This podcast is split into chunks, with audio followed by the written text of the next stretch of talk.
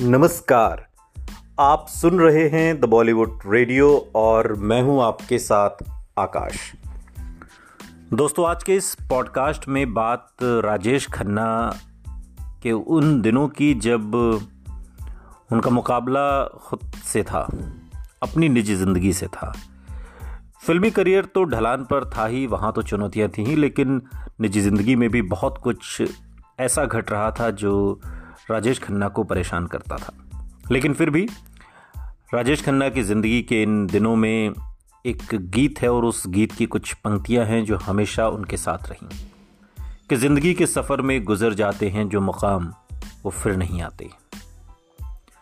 उस वक्त जब हर एक अभिनेता आजमाए हुए किरदार ही कर रहा था, राजेश खन्ना ने अपने करियर के सबसे ज़्यादा विभिन्न किरदार किए। उन्होंने मल्टी स्टारर फ़िल्मों में काम करने से परहेज नहीं किया और दक्षिण भारतीय फ़िल्मों के रिमेक्स दोबारा जो बनाए जाने लगे थे, उस पर भी मेहरबानी बनाए रखी।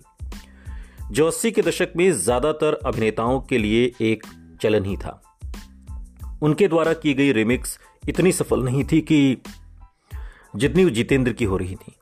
और हालाँकि उनके फिल्मी ग्राफ में शुरू से ही लोकप्रिय दक्षिण फ़िल्मों की रिमेक का मिश्रण रहता था चाहे वो औरत हो या द ट्रेन, प्रेमनगर, फिर भी जितेंद्र ही इस दौर के हिंदी सिनेमा का पोस्टर बॉय बने जो भड़कीला, कोलाहल से भरा और बेमानी था। स्पेक्ट्रम के दूसरे छोर पर थे अमिताभ बच्चन, जो अब इतने बड़े हो गए थे कि किसी ने ख्वाब में भी नहीं देखा था। ऐसी फ़िल्मों के बावजूद भी, जो अपने विषय की वजह से आज पीछे खींचने वाली है और महिला द्वेषी लग सकती है। अमिताभ बच्चन की पर्दे के बाहर शख्सियत इतनी असरदार थी कि वो जो भी करते थे, वही अच्छा मान लिया जाता था। एक बाहरी आदमी जो जाने कहाँ से आया था और जिसने सुपरस्टार राजेश खन्ना के पैरों तले कालीन खींच लिया था। अमिताभ बच्चन इतने उपेक्षित रहे थे कि जब वो आखिर में राजा बन गए तो ये सिर्फ़ उनकी जीत नहीं थी। राजेश खन्ना के विपरीत, जिनके स्टार्डम ने उनके व्यक्तित्व को जोरदार बनाया अमिताभ बच्चन के प्रभाव मंडल ने ही उनके स्टार्डम को हवा दी और जिन लाखों लोगों ने उनके पर्दे पर के एंग्री यंग मैन अवतार के साथ खुद को जोड़ा, उन्हें पर्दे के पीछे उनकी विनम्रता ऐसी लगी जिसके साथ वो तालमेल महसूस कर सकते थे। और ये भी एक वजह है कि इस दौर में अमिताभ बच्चन ने जो भी किया, उसे सिर्फ़ स्वीकृति ही नहीं मिली, बल्कि सम्मान भी मिला। हालाँकि उन्होंने एक अलग अलग किस्म की भूमिकाएँ करके जिन्हें उनके साथी अभिनेता कभी नहीं करते। राजेश खन्ना ने खुद को काफ़ी आजमाया, मगर वो अपने करियर को दोबारा ज़िंदगी नहीं दे सके। अनिल कपूर, सनी देओल और जैकी श्रॉफ जैसे नौजवान अभिनेताओं की मौजूदगी ने ज़िंदगी को और भी मुश्किल बना दिया था। लेकिन वो कुशलता से अपने को ज़िंदगी के सबसे व्यस्त चरण में ले आए। चौदह फ़िल्मों, विशेष भूमिकाओं समेत के साथ साल 1985 राजेश खन्ना के लिए सबसे ज़्यादा व्यस्त साल था। उन्होंने एक वकील, दुर्गा फ़िल्म में, एक अनाथ जो उपकारी के कत्ल का बदला लेता है, ऊँचे लोग फ़िल्म में, अपनी पत्नी के बलात्कार और मौत का बदला लेने वाले सेना के क्रुद्ध अफसर, इंसाफ मैं करूँगा। एक सफल डॉक्टर जिसकी ज़िंदगी एक हमशक्ल की वजह से अस्त व्यस्त हो जाती है। फ़िल्म हम दोनों।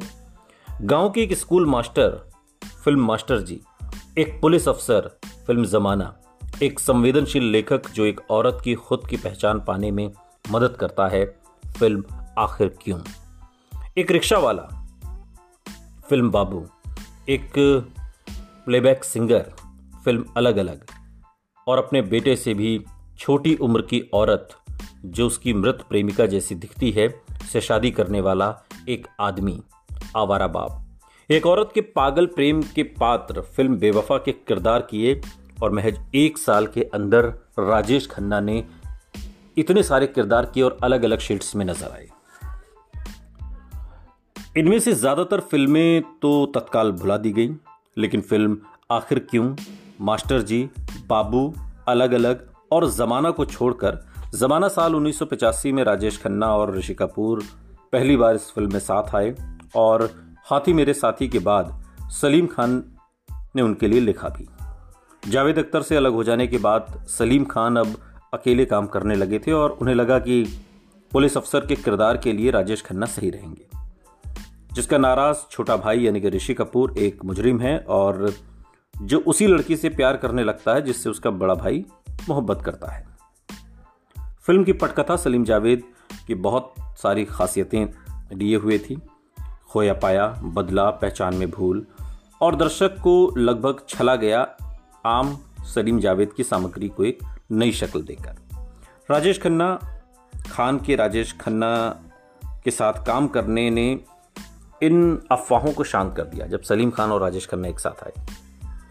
और इससे पहले लेखक को इस तुनक मिजाज सितारे के साथ कोई परेशानी थी और इस अटकलबाजी को बढ़ावा दिया कि वो जावेद अख्तर थे, जो राजेश खन्ना को पसंद नहीं करते थे, लेकिन सलीम खान के साथ राजेश खन्ना की कोई दिक्कत वाली बात नहीं है। एक अफवाह ऐसी फैली। राजेश खन्ना फ़िल्म आखिर क्यों, जो कि साल उन्नीस सौ पचासी में आई, के लिए जे ओम प्रकाश के साथ भी दोबारा जुड़ गए। और ऐसा किरदार किया जो उनके करियर के बीच में उनकी पहचान बनने लगा। जिस तरह पर्दे पर उनके अधिकांश किरदार सामाजिक दबावों की परवाह नहीं करते थे, जब दिल की बात आती थी तो उसी तरह राजेश खन्ना भी टीना मुनीम के साथ रहने लगे। अपने पनपते रोमांस को शहर भर में चर्चा का विषय बनाते हुए। रोमानी ताल्लुक को इतरा कर दिखाना राजेश खन्ना के लिए नया नहीं था। और अस्सी के दशक में टीना मुनीम के साथ उनका रिश्ता उतना ही जग ज़ाहिर था, जितनी साठ के दशक में अंजू महेंद्रू के फ्लैट के नीचे खड़ी उनकी कार हुआ करती थी। जब उनसे उनकी नज़दीकियों के बारे में पूछा गया तो सब जानते हैं। दोनों ने कहा कि वो एक ही टूथब्रश का इस्तेमाल करते हैं। अब इसका मतलब क्या है?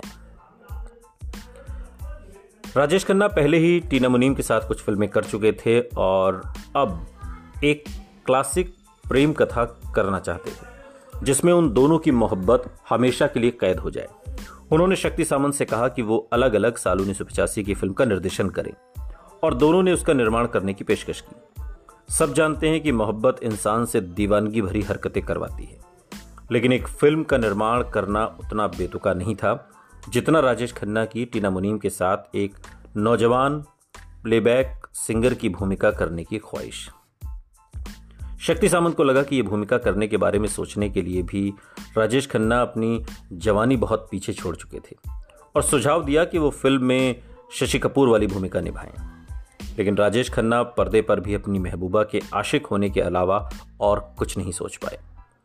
अगर ये भूमिका अनिल कपूर जैसे किसी छोटी उम्र के कलाकार ने की होती तो न सिर्फ़ किरदार ज़्यादा असली लगता, बल्कि कहानी, फ़िल्म की कहानी भी ज़्यादा मुमकिन लगती, जिसमें हर तरह के जज्बात हैं।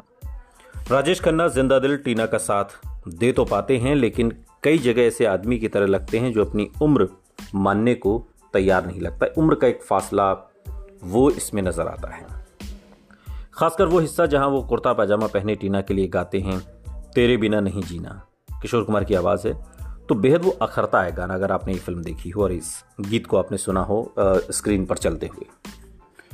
अलग अलग के बड़े हिस्से में राजेश खन्ना अधेड़ावस्था के संकट को झेल रहे लगते हैं और अपने नए प्रेम के साथ दर्शकों द्वारा अपनाए जाने के लिए व्याकुल भी नज़र आते हैं। राजेश खन्ना ने अलग अलग पर मिलकर काम करने के लिए शक्ति सामंता के साथ साथ अपने सारे पसंदीदा लोगों को लिया, आर डी बर्मन से लेकर आनंद बख्शी और किशोर कुमार तक।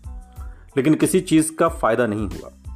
आनंद बख्शी ने कुछ दिल को छू लेने वाले बोल तो लिखे, जैसे, कभी बेकसी ने मारा, कभी बेखुदी ने मारा, किशोर कुमार की जादुई आवाज़।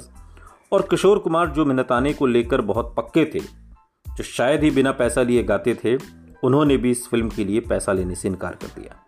क्योंकि आराधना और राजेश खन्ना ने उन्हें एक गायक के रूप में नहीं पहचान दी थी। बाद में राजेश खन्ना ने इस एहसान का बदला चुका दिया और किशोर कुमार के आखिरी निर्माण ममता की छाँव साल उन्नीस नवासी की जो फ़िल्म थी, उसमें एक विशेष भूमिका करके जो किशोरदा की मृत्यु के बाद रिलीज़ हुई थी।